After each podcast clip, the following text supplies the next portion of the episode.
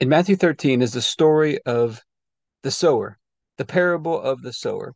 And it's got a couple of different outcomes that can happen. It says the sower sows, the word sows seed. And there's a couple of different outcomes that can happen. And one of those outcomes is the seed falling among thorns. And that seed falls among thorns. It refers to someone who hears the word, Jesus says. But the worries of this life and the deceitfulness of wealth choke the word, making it unfruitful. And so we see there's four types of soil. One of them is it just never gets into the soil. It's just rocky. It never gets in. The other one is, is rocky and it has no depth to it. And the third thing we got to watch out for is the worries of life, the deceitfulness of wealth. And the final one is a, an honest and a good heart that produces a bountiful harvest. And so we're going to take communion over this today, asking God to help to reveal to us any areas of life where the worries of life or the deceitfulness of wealth are choking out the word, choking out the fruit that he desires to see in our life. But let's get started with a daily prayer, and then we'll get into our time of communion after that. Heavenly Father, I pray for everybody who's watching or listening, their families, their friends, everybody connected to them, and all of our church and governmental leaders. And I thank you for releasing us from darkness and transferring us into the light, into the kingdom of your dear Son. I thank you for your purpose and grace given to us in Christ Jesus before time ever began. And that Jesus was struck down, he was smitten, bruised and pierced and crushed and destroyed.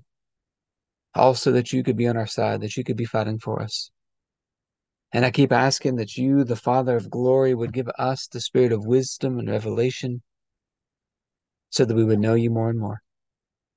That the eyes of our hearts would be enlightened to know the hope to which you've called us and the riches of your glorious inheritance that is in us and the immeasurable greatness of your power to us who believe.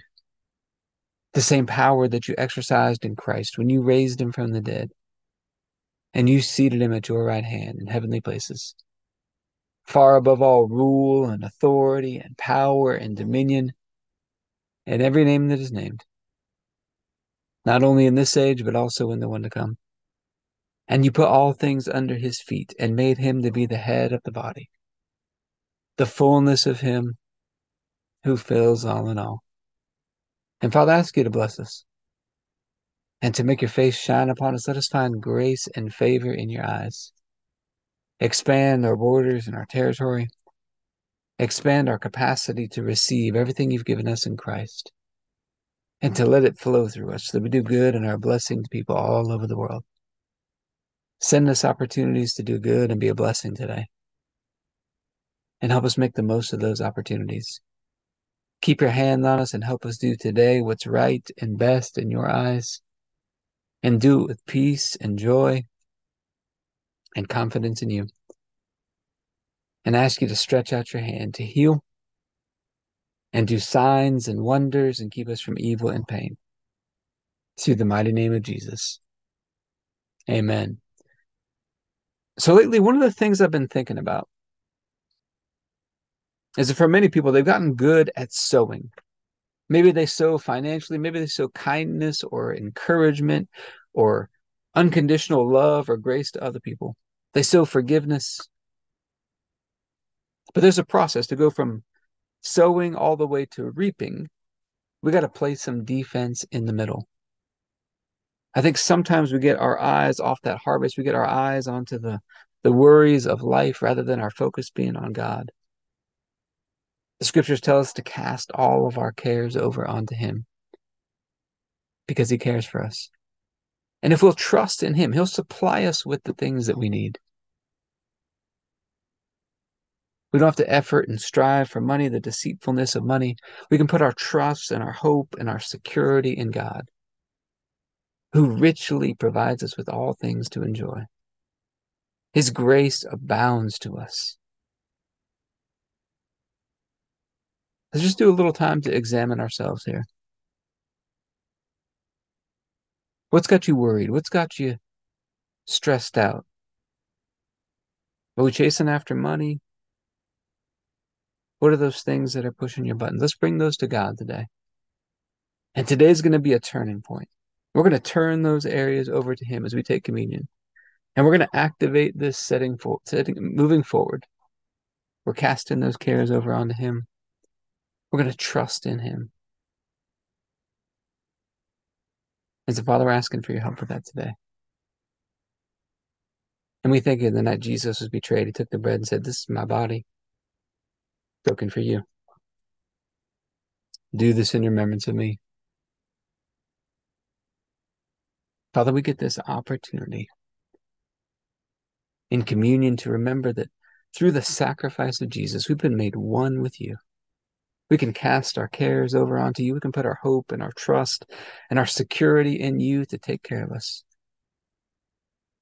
to provide us not only with the things that we need, but the things that we desire as well. And we just thank you to have with us. We can have this relationship with you. So I thank you for this bread and ask you to bless it in Jesus' name. Let's go and take our bread.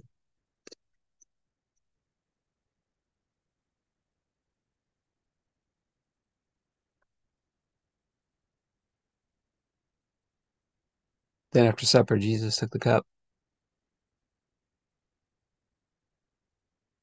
And He said, "This is the cup of new covenant, in my blood, poured out for the forgiveness of sins for many." We get to have this covenant relationship with God, with you, Father.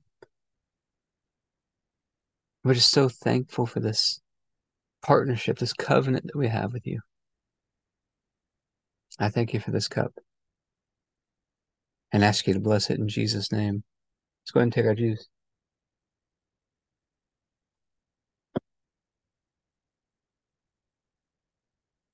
So in today's world, one of the areas that people worry about a lot is health and fitness. The world has made it just so overly complicated with all the nutrition and workout programs. Let's cast those cares over onto God for those areas. If that's something you've been worried about, you've been stressing over, let's make it simple. Let's follow His leading. Just do what you know to do. Do the good that you know to do. Make it very simple. But I hope that's enough for today. If you'd like to learn more about partnering with us in the Abundant Life Blueprint, you go to the abundant life training center dot com.